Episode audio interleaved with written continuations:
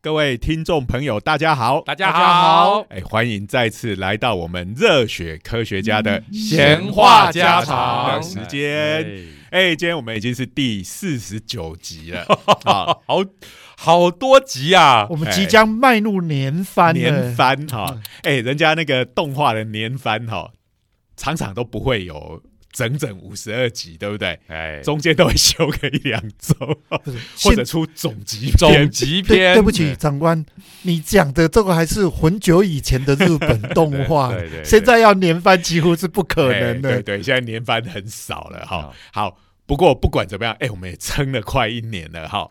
哎，我们的集数已经比当年的 初代钢弹多钢弹多。初代钢弹因为收视率不佳被腰斩哈，那我们其实收视率也不佳，但是并没有被腰斩。本本频道并没有要肩负卖玩具、卖模型的责任。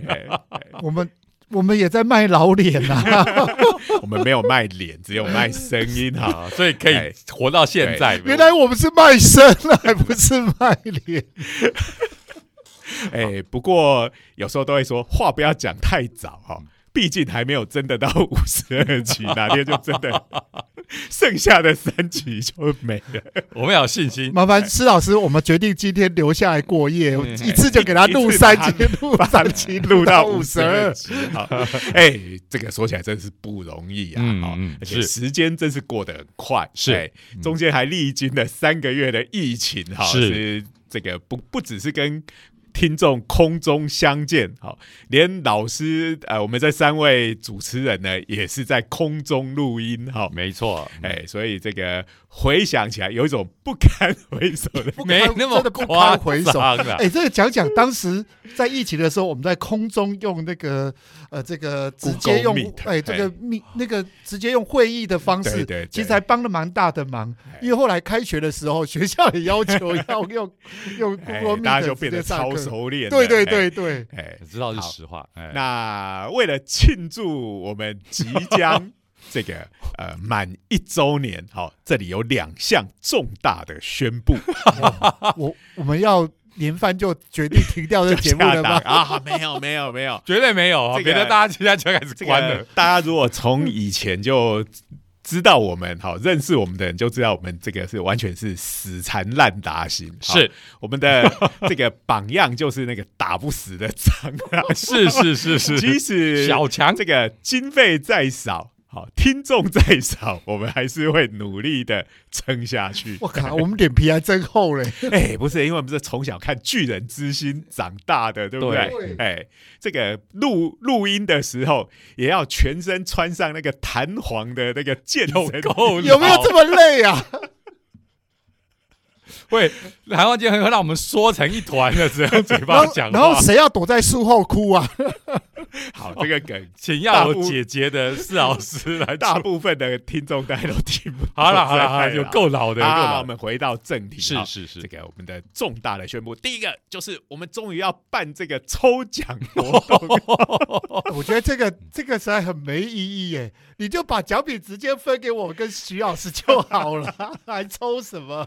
哎，我抱歉哈，两位老师，因为我们经费短缺哈，这个拿来送听众之后。就没有多的可以送给老师，这是什么晴天霹雳啊！来，这个呃，我们要送的呢，哎，其实说呃，也不是什么多高级，我们不会送你 iPhone 十三 Pro Max。好，虽然我们大家都超想要，它三个摄影镜头可以装上这个装甲机的 手机壳。我我们现在是在夜配的吗？超帅的，哎，就是 iPhone 十。十三 Pro，哎，我兴趣没那么高，因为我安卓组的。可是看到它可以装，可以装装甲骑兵，我就觉得蛮吸引我。我那时候因为想会会想要买，就是这个原因哦。哇，可以 cosplay 装甲骑兵的 iPhone，真是太棒。那我们其实没有那么多钱可以送各位 iPhone 十三 Pro，可是我们可以送一个可以帮不，我不。对对对，装甲骑兵的手机可可能呃，除了我们之外，想要的人大概也不太多。哎，我们可以送你一个无线充电板，来帮这个你的 iPhone 十三 Pro 有装甲骑兵壳的，让它充电。当然，没有装甲骑兵的壳一样可以充电，好，不会挑。那施老师，我现在有个问题：如果我的手机不能无线充电，是不是再送我一只可以充电的无线手机？那请你自己去买。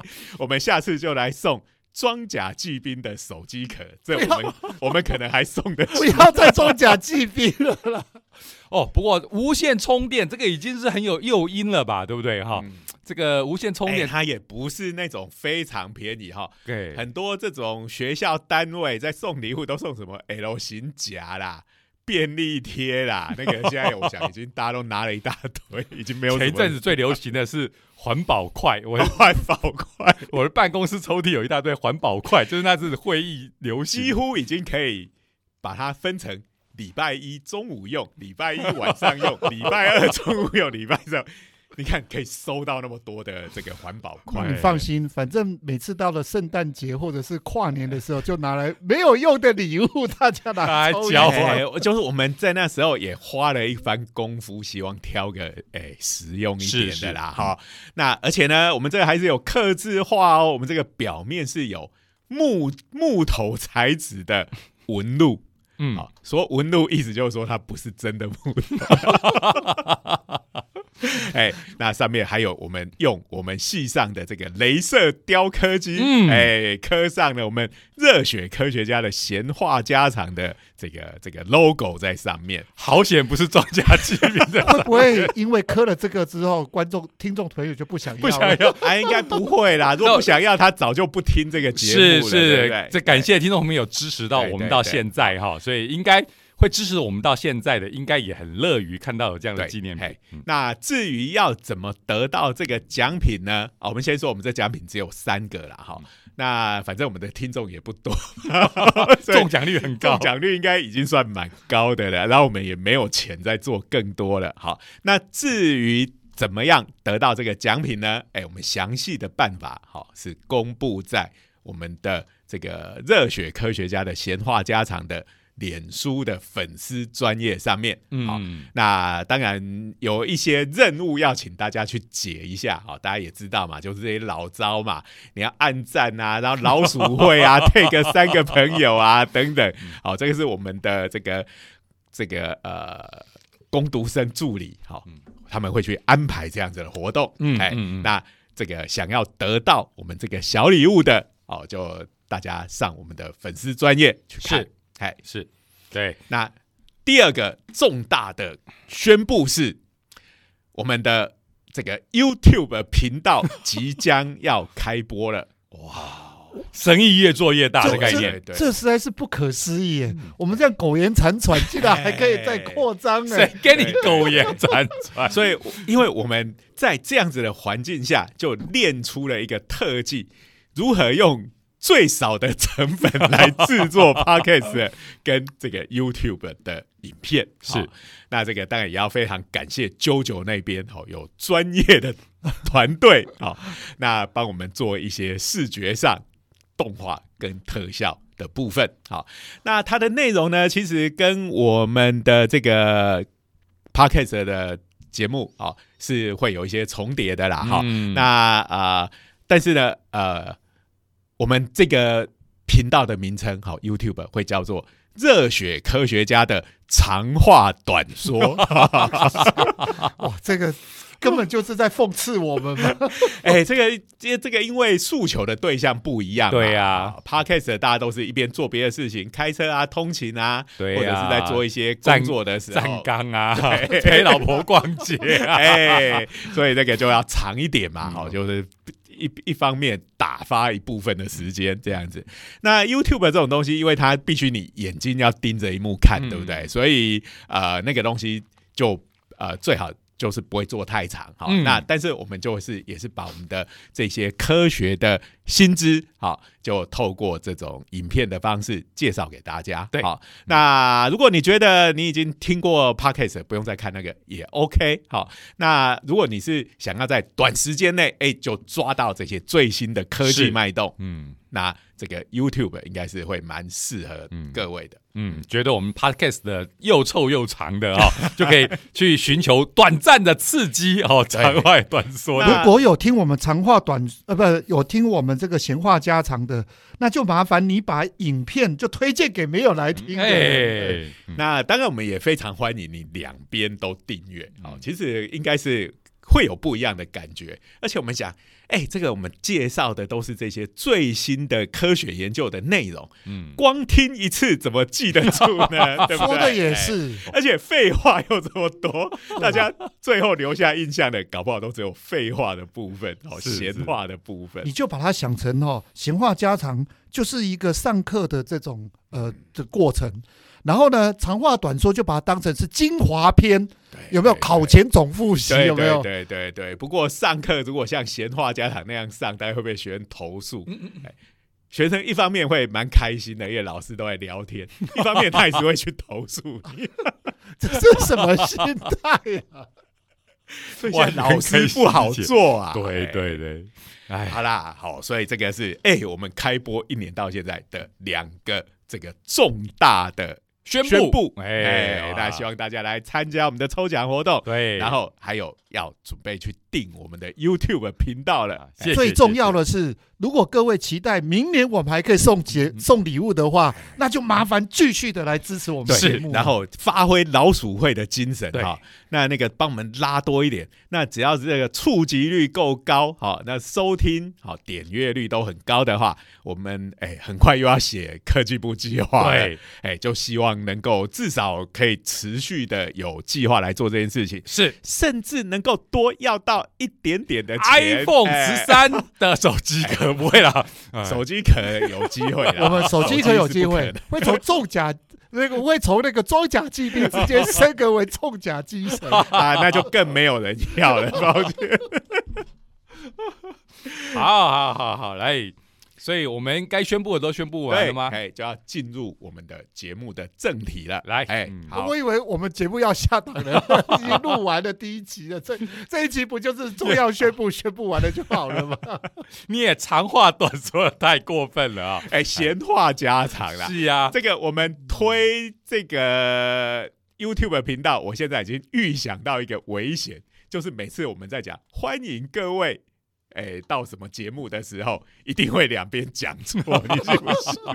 没关系，那个反正我没录，没关系。反正我们就是热血科学家，OK，把这个形象打出来，应该对对。哎，反正录错就顺便帮另一边打一下 广告，就说我们是故意录错的。好了好了，我们今天 废话很多了，来，我们今天要聊什么话题？哎，我们在上个月，上个月呃，就是十一月的时候，其实在台湾的科学传播界还有科普界有一个盛事。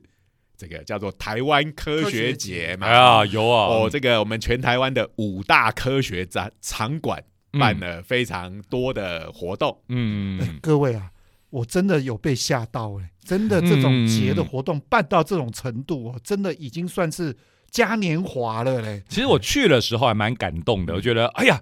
虽然平时不感觉，可是在那个场合，你就会感觉到，哎，对科学有热忱的人还蛮多的，不只是小朋友，那个大朋友就是通常因为猛问问题的，通常就是带小朋友来的这个家长。哦，他其实哎，赶引起他们的兴趣的时候，哇。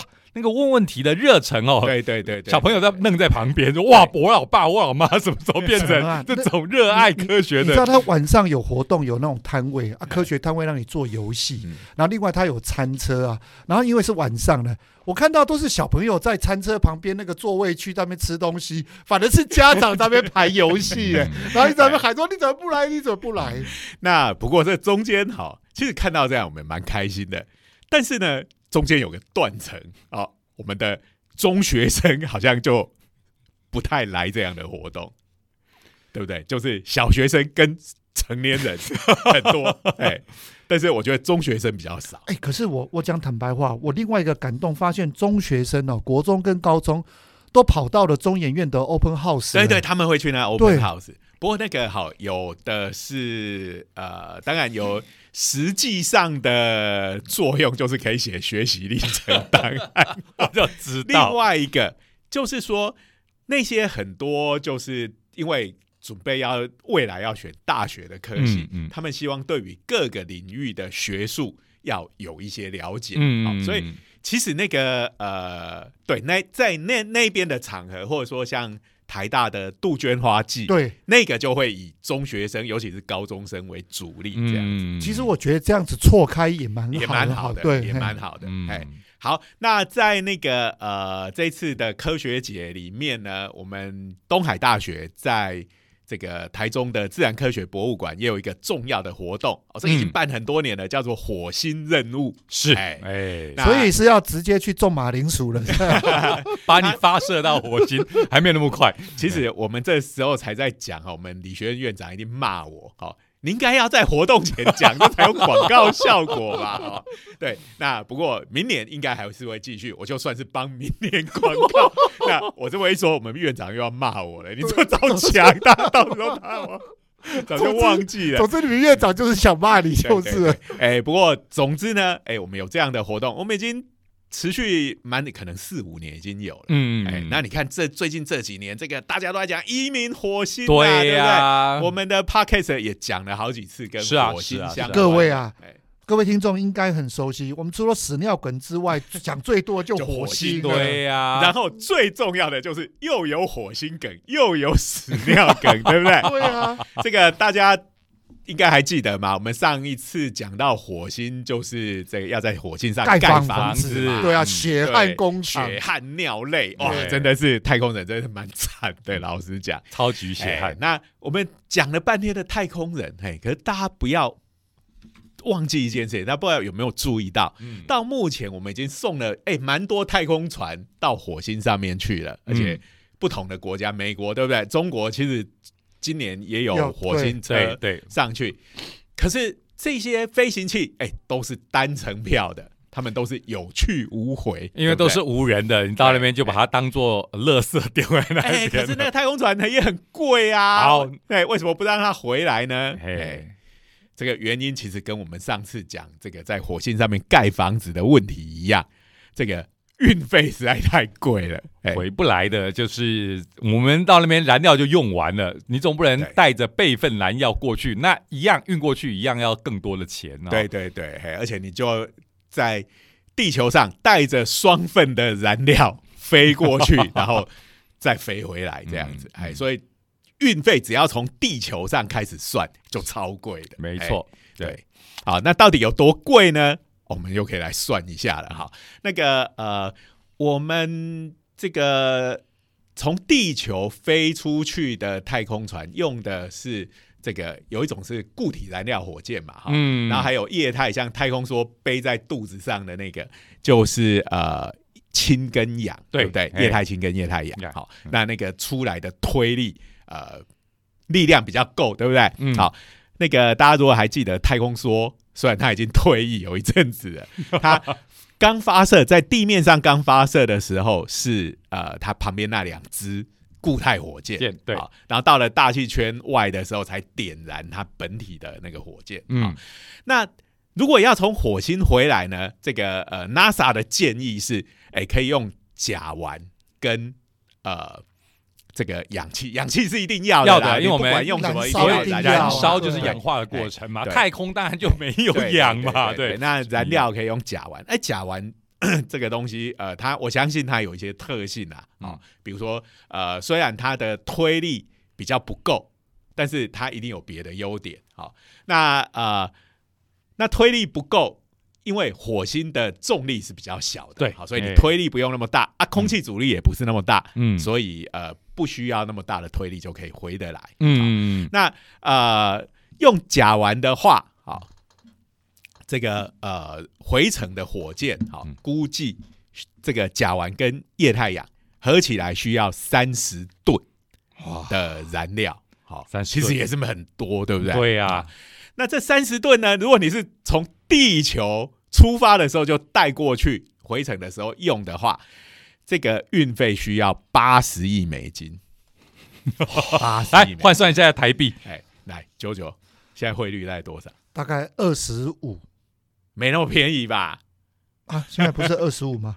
哎，我我记得我我只会乘三十比较方便，二十五乘乘起来啊，二十五也不算太难乘了，不过乘三最最就是简单哎，应该是在二十五跟通常就在二十五跟三十之间啦。哎对对对你二十五可能是前一阵子，最近美元蛮强，哦，最近又哎因为升上来了。因为大家都预期它那个要升息了，因为哦通膨太严重哦了。不过计算方便，反正就是二十五到三十之我们用间。三好了哎，哎三十那三十的话就是哎多少？两千四百亿，对，两千四百亿美元。哎，呃，不，两千四百亿台币啦，台币啦80亿美元哎哇，这个一台北比台北市的预算一年的预算还多了吧？对对对对对，嘿嘿，大概是一点三倍左右。而且这个是消耗品嘛，如果你每次去火星是载人去，你人一定得带回来吧，对不对？嗯好，去回来每趟都得要花这么多钱，好，所以钱就这样烧掉了，对，真真的是烧烧钱啊，因为就是烧，哎没错啊。哎，那这个其实还是超贵的，哦对不对？所以以前啊，那种无人的探测车去那边就把它丢在那边就好了啊，反正他也不会抗议嘛，对不对？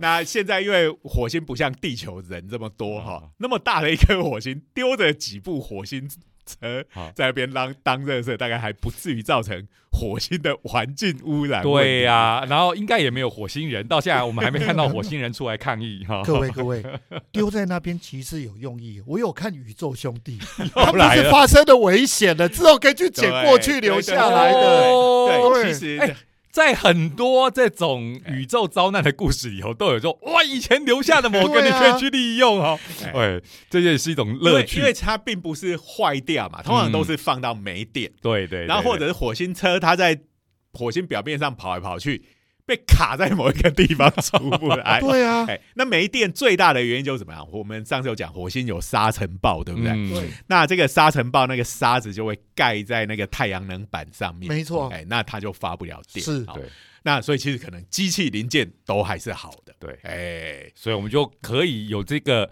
哎经典桥段，捡破烂就是生存剧里头的 必要桥段这一段。详情请看《宇宙兄弟》里面 日日人到底是怎么样回来的。这这个其实在真的在很多这种呃太空开拓的故事里面都有这样的情节。没错，哎，嗯，好那这个哎，为什么讲到这里？我们就讲说无钱如人车，无人好像车啊为什么？哎哎，呀，可是人就是得要回来嘛，对你啊有人的那个人总不能把它丢尤其是在那边的嘛。早期啦，你说未来我们移民了，移民当然可以不用回来，对不对？好，那这个呃，好，那最好的方式呢，其实就跟我们上一次讲盖房子的逻辑一样，嗯物资现地吊打，对不对哎呀？好，这个在军事用语就是当当地抢东西的概念哦。呃可是当地没有居民可以让你掠夺啊，这个又不是战争的时候你在在占领区没有倒霉的火星人给你抢，真是很抱歉哎。这个叫做产地直送，这个多赞啊，新鲜呢。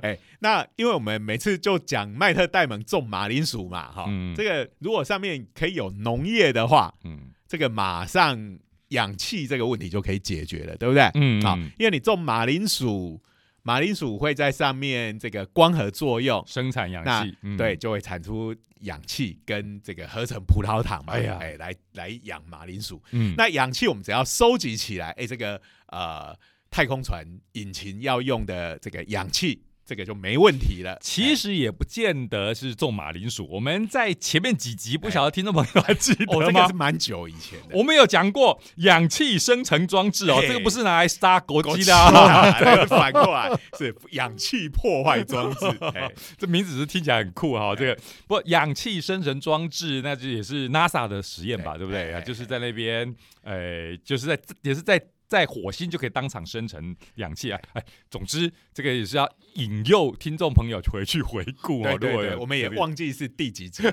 但总之各位到那个 Podcast 的平台上面列表一看就知道。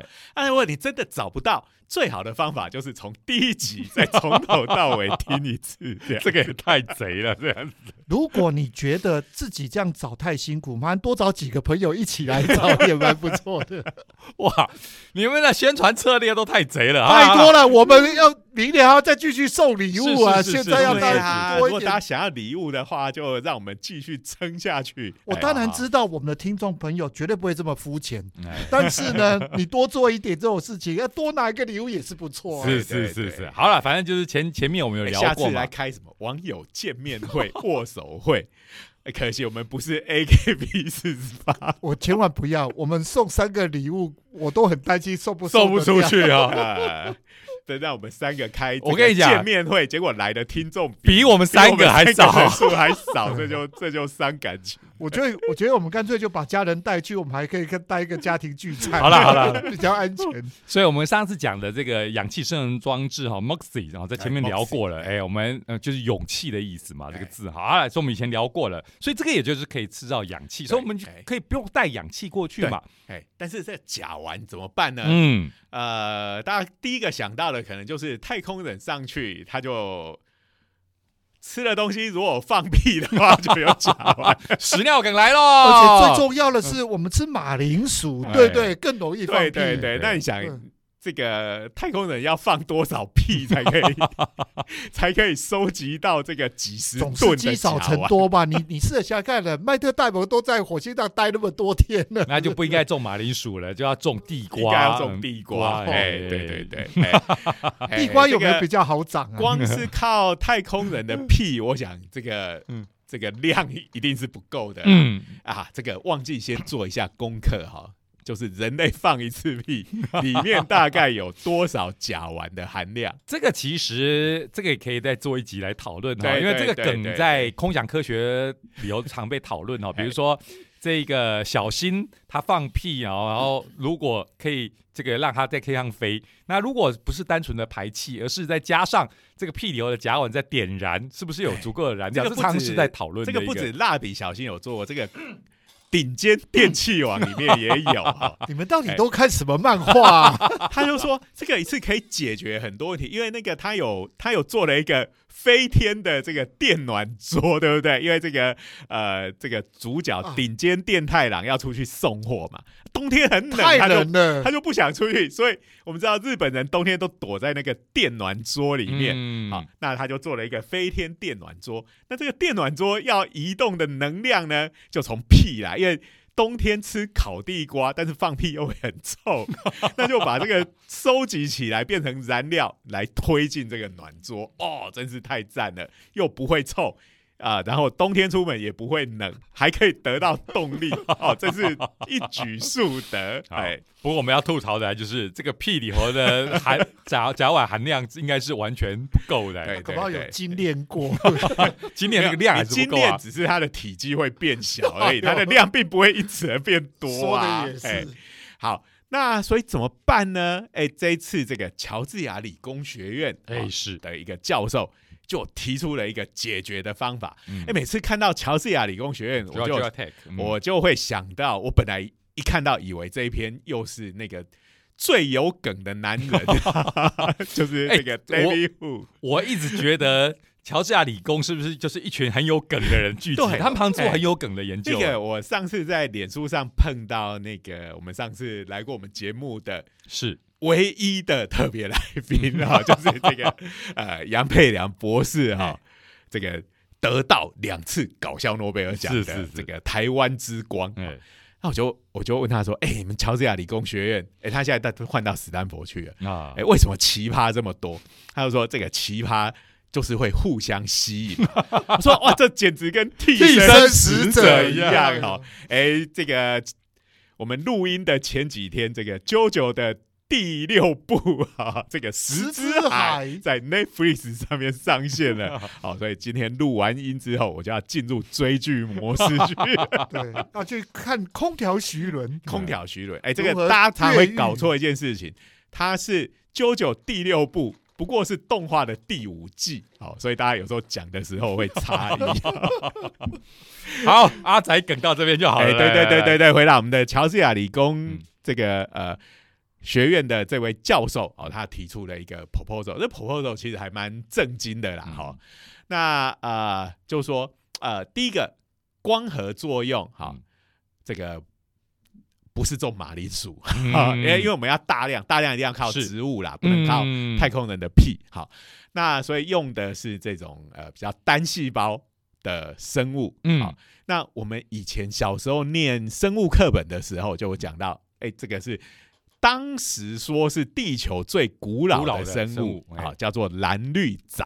好，哎。我，们小时候不是都要吃这个吗？那是一种健康食品呢，有啊，有啊。是有啊，都含蓝绿藻，有有含蓝绿藻。蓝藻。其实是非常有趣的哦，它它有时候会造成灾害，哎就是过度繁殖，啊然后然后它有有一些也是造成毒素啊，嗯。就是会毒害那那一个湖泊里头，因为过度繁殖，然后毒害那里头的生物。是，可是有类似什么优氧化这样的问题对对对，哎。可是它同时它又会变成健康食品，所以有时候我有点搞不清楚它到底是有毒还是可以健康保健，应该是不同的部分的。不同的部分，它应该就是说，它可能过度繁殖，然后在这种缺氧的环境，可能会有分泌毒素。改变了那个对环境，因为我我小时候有吃过，它就是一个那种糖衣锭有有这样的东西，有有，对，嗯就是那种藻类的健康食品，这个这个我是有印象，只是对，我不记得那是不是蓝绿藻。那。它应该是说它的蓝绿藻里头，就是说现在应该它叫做叫做叫蓝菌嘛哈，对。蓝菌门里头，比如说螺旋藻，好像就是被当做食物用的哈。哦，所以它其实是一个门，门对，它它界门纲目科属种的门它哦那算是还蛮高的高的所以有应该蛮里面的种种类应该非常多，对对，对，嗯，嘿，好。啊，所以就是这个，我们以前叫蓝绿藻，可是现在好像不流行叫它藻了，因为好像分类上面跟藻是有点点藻类距离的。就所以它是菌菌类，所以所以我就说当时分类都分得太早了，哎 你是要讲同音梗吗？别这样嘛，这不是我们很重要的节是是目特是是是色吗？，所以现在流行叫它蓝菌，哦，哎听起来也蛮科幻的哈、哎好像跟什么蓝星人什么东蓝西，星人 不是 K O L 的吗？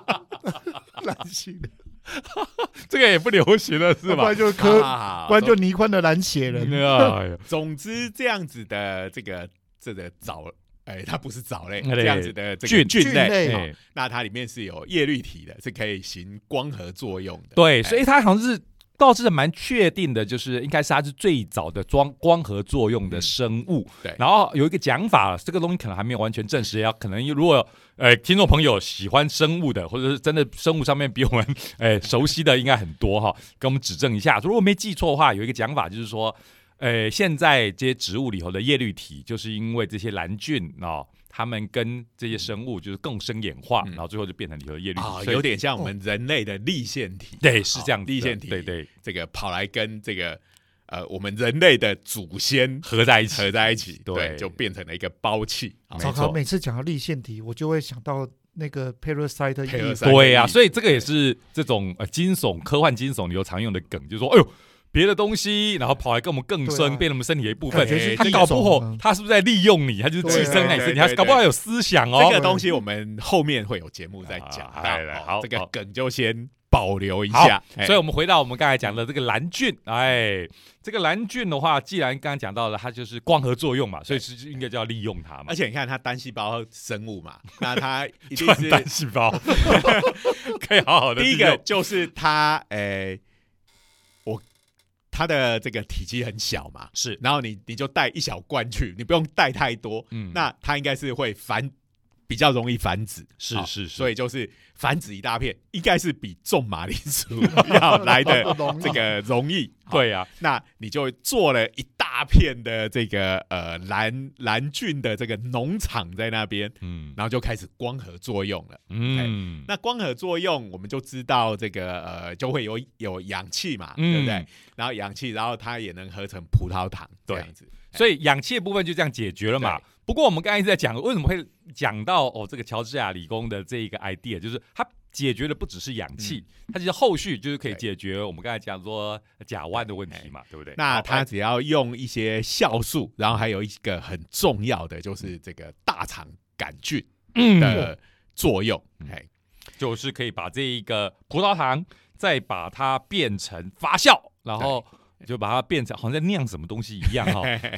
对对对，所以其实就是说，这个燃料甲烷其实是葡萄糖变过来的嘛。对对对，可是你重点就是，哎，我们所谓的发酵，不小心你可以酿酒、酿醋哈，酿出各式各样酱油什么这个叫做酿屁，对 不对？因为这个酿出甲烷我跟。各位讲，还不只是这样，我有看人医哦，嗯还可以做一些医药的药的部分，也可以靠这些菌类哦。嗯哎、其实这个因为大肠杆菌在我们的肚子里，每个人的肚子里都有，它是跟我们共生的细菌。好、嗯那啊、呃但是呢，它如果太多的话，就会让你落腮这样子。嗯 好，我们很多这个食物中毒就是大肠杆菌污染，然后就太多了。你说夏天在外面卖的食物，路边摊就是大肠杆菌对都会去检查嘛。但是我们的正常的肚子里面就会有。好，那嗯最近其实关于这个呃肠胃道里面的细菌的生态，其实已经也是在生物医学里头呃变成一个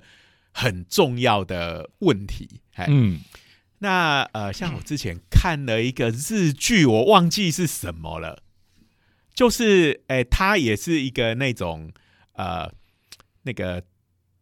也是有点推理剧，可是它不是那种正统派的推理剧。哦它的主角好像也可能是一个什么博士还是什么，然后他有一只什么很奇怪的手，你有印象吗？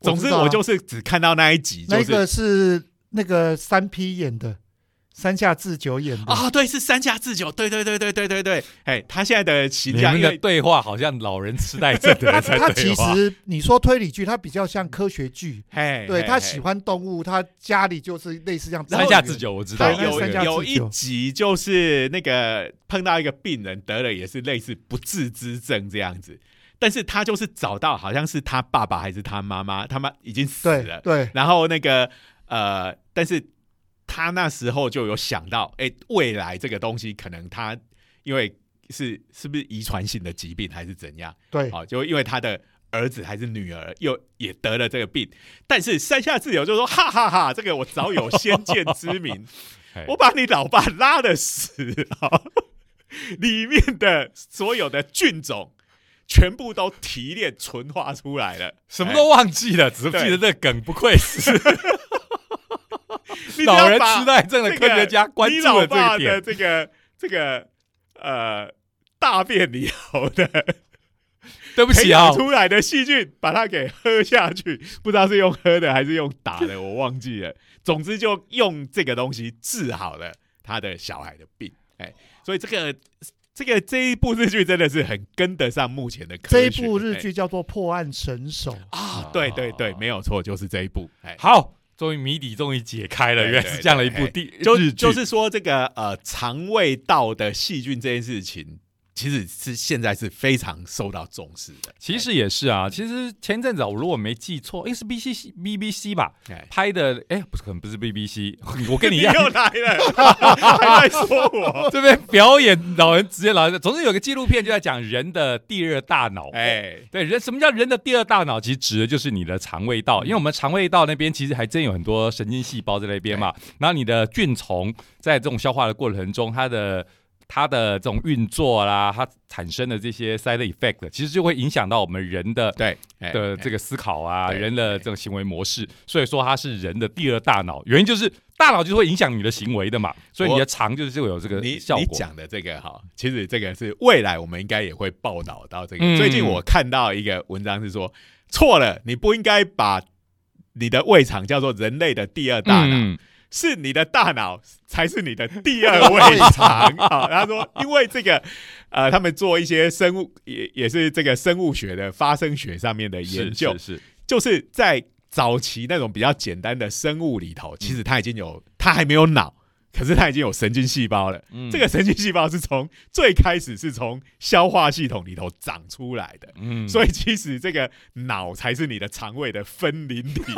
我跟我跟我跟各位讲哦，你们可能都没有去留意一些谈话性，呃就健康的谈话性节目。嗯那些特别来宾都讲得很神，益生菌这东西 直接可以治你头痛哦，你以为头痛医痛啊？这个这吃益生菌呢，这个呃，如果以这样子，就是说所谓的脑跟肠胃之间的连接，这个不无可能啦。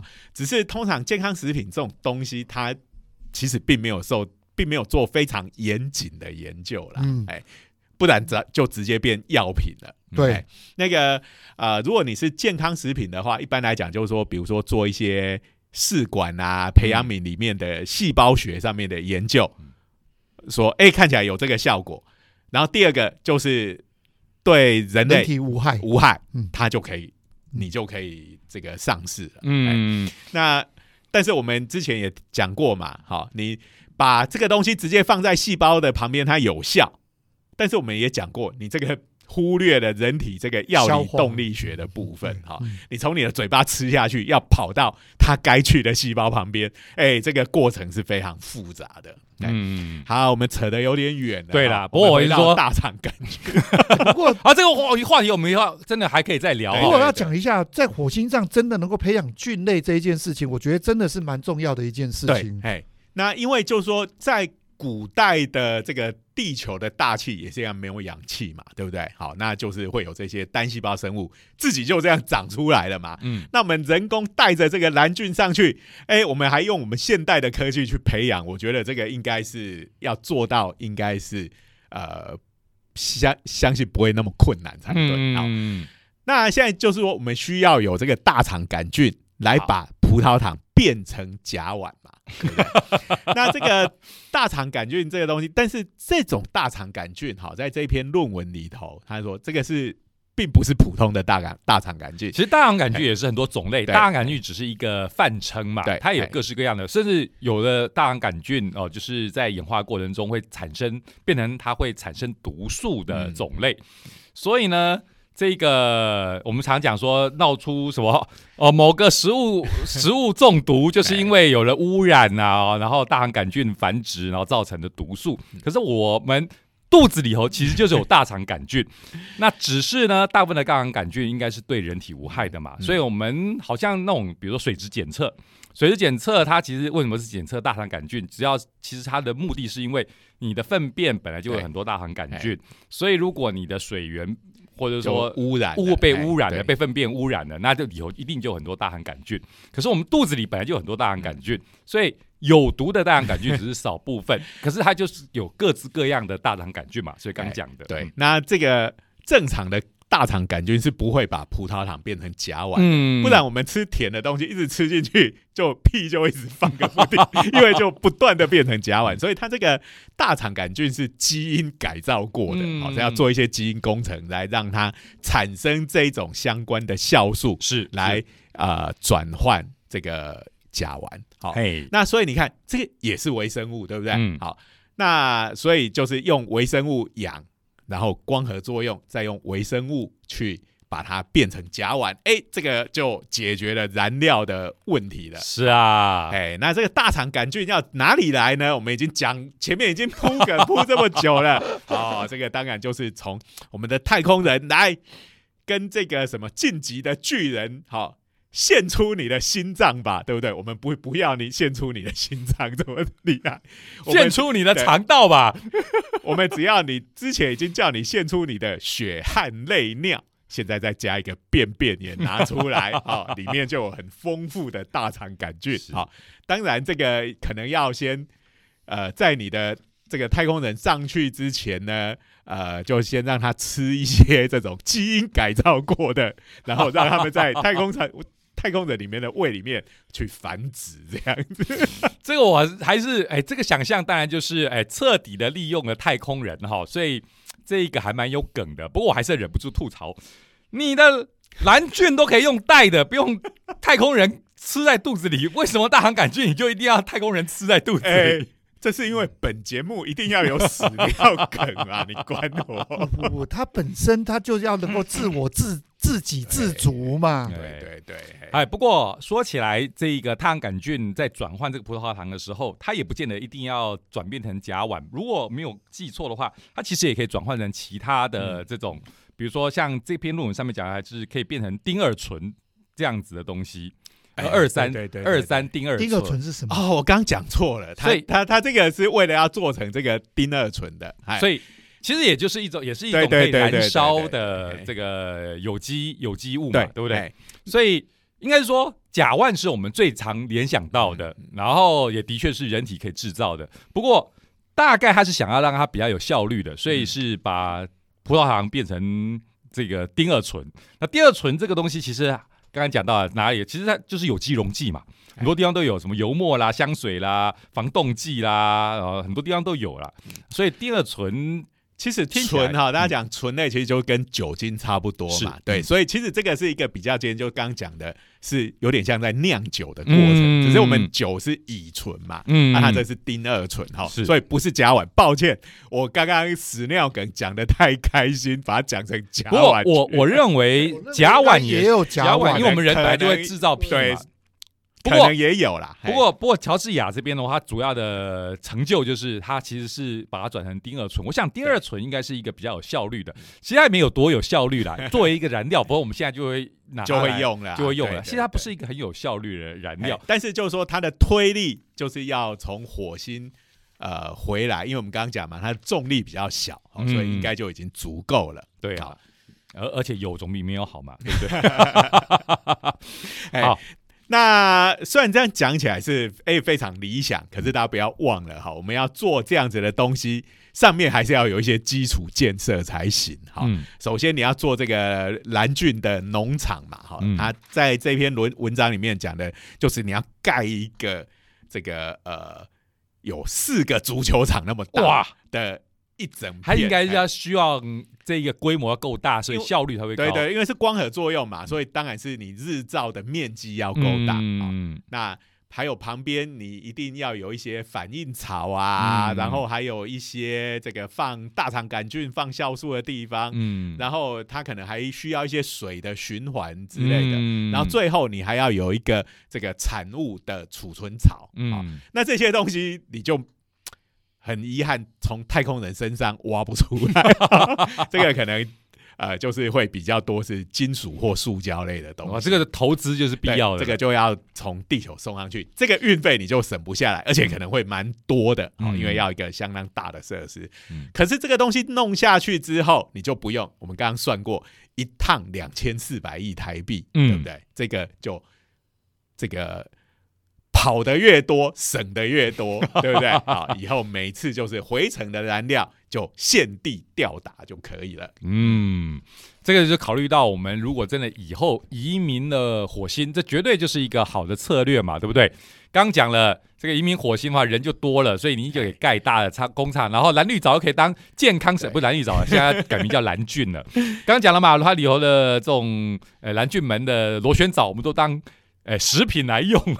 我在猜，如果这样子做哈，可能就是他们蓝菌一越养越大片，嗯，一部分生产燃料，一部分我猜八成也可以拿来做食物啦。对呀哎对，其实我们觉得这种科幻的想象哦，通常是跑在真实的前面。那最常这个会被拿来用的就是科幻作品，在真实实现之前就会先拿来用，就好像 NASA 的这种太空殖民地，我们到现在还没看到太空殖民地，但是我们也很熟了，因为钢弹里头常常出现哈、哦。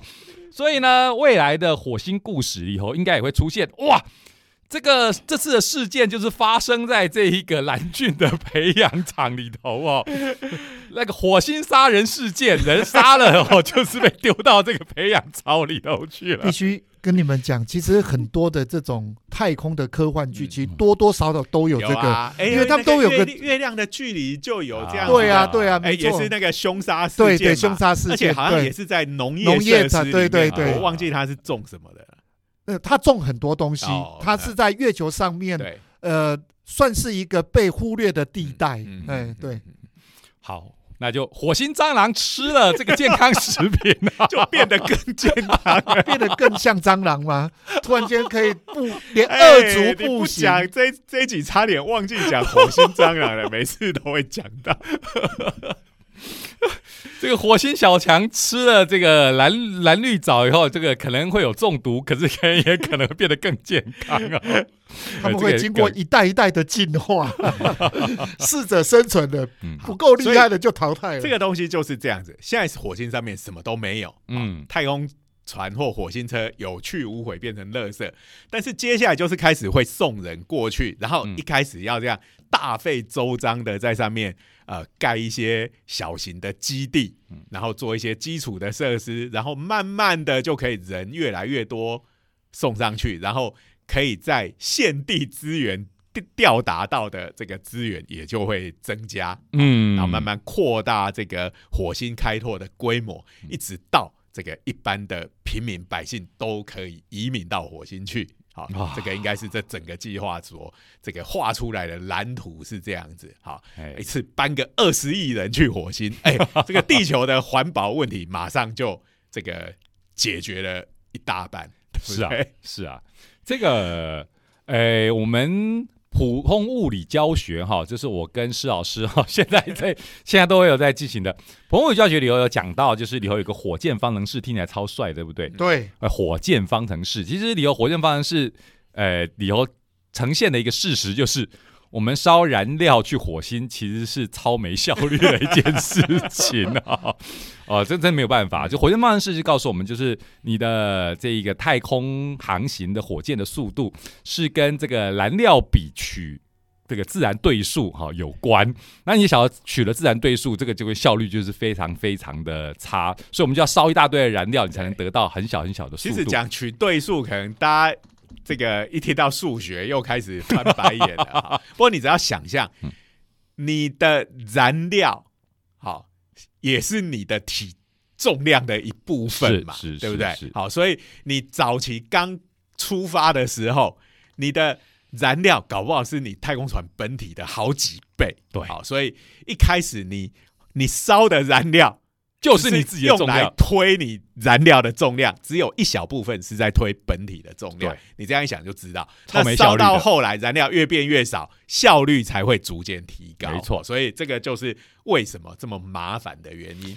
所以就是太空人，你还是别回来了，实在太麻烦了。那有人可能会说：“哎，那我们现在不是那个像什么航空母舰都有核动力，对不对？嗯，好，那核动力它。不需要很大啊，对不对？嗯，好，它不像那个我们现在烧各种燃料，你要用很巨大的体积，好，很大的重量。那原子炉，呃，那为什么不拿它来当这个火箭，当当做太空船的燃料呢？只有很多人会有这个误解哦。对对对，那抱歉，这是做不到的。没错，因为我们除了烧燃料要得到那个能源之外，那我们。最重要的一点，要把烧完的废气往外喷出去，你才能得用反作用力得到往前的。因为太空里头基本上什么都没有，所以你要前进，一定要把什么东西喷出去才行。所以你的炉子把它加的再热，你没东西可以喷，还是没有用。对，哎，那那个航空母舰，核子动力的航空母舰为什么可以跑？因为它是在水，它有一半沉在水里嘛，它产生的电力只要让螺旋桨那个。呃，船的螺旋桨转就可以用这个流体力学的原理，对，好，就是等于把水往后外推，对，那你就往前嘛，好，那所以因为你是把水往后排，但是太空中什么东西都没有，你没有任何一个东西可以推，你就只好自己把这个废气往后喷，没错，好，所以这种推进剂。这种东西要是推完了，你真的就不能动了。即使你还有能源也没有用。没错，所以这个钢弹的故事里头，其实他没有琢磨这件事情哈。所以严格来讲，如果钢弹它把推进推进剂用完了，它居然是有一个超小型的核能炉，对，它基本上还是动不了。好例子，因为它是有核融合炉，对呀，但是它还是一样需要这种推进剂。对，那。这个其实，在一些比较严格考据的科幻故故事里头有，可一般都不会有，因为太复杂了，通常都不讲。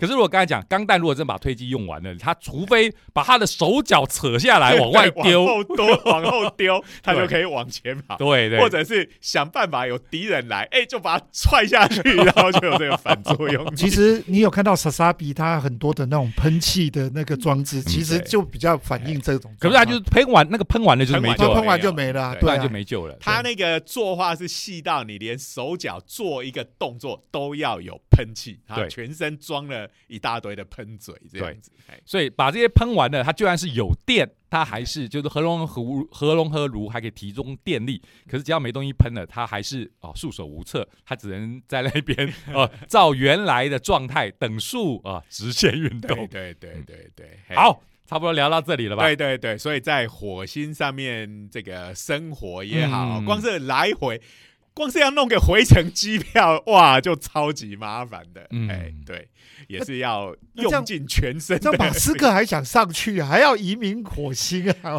所以马斯克才讲了一句话啊，他说：“火星这个地方哦，不是给有钱人去的。”是给那种宁愿冒着生命危险也要去的探险家。真能讲哎、我觉得他就是在酸那个贝佐斯跟那个维珍航空那个老板哈，对因为他们就是有钱人啊，我要上太空。哎，这个我们然后在那边抢之前第一，有没有对之？前也跑。而马斯克其实他在太空耕耘的非常久，他的进度看起来是比这两家都快，可是他自己不上去，哎。不知道什么原因，他 不要他不要怕死。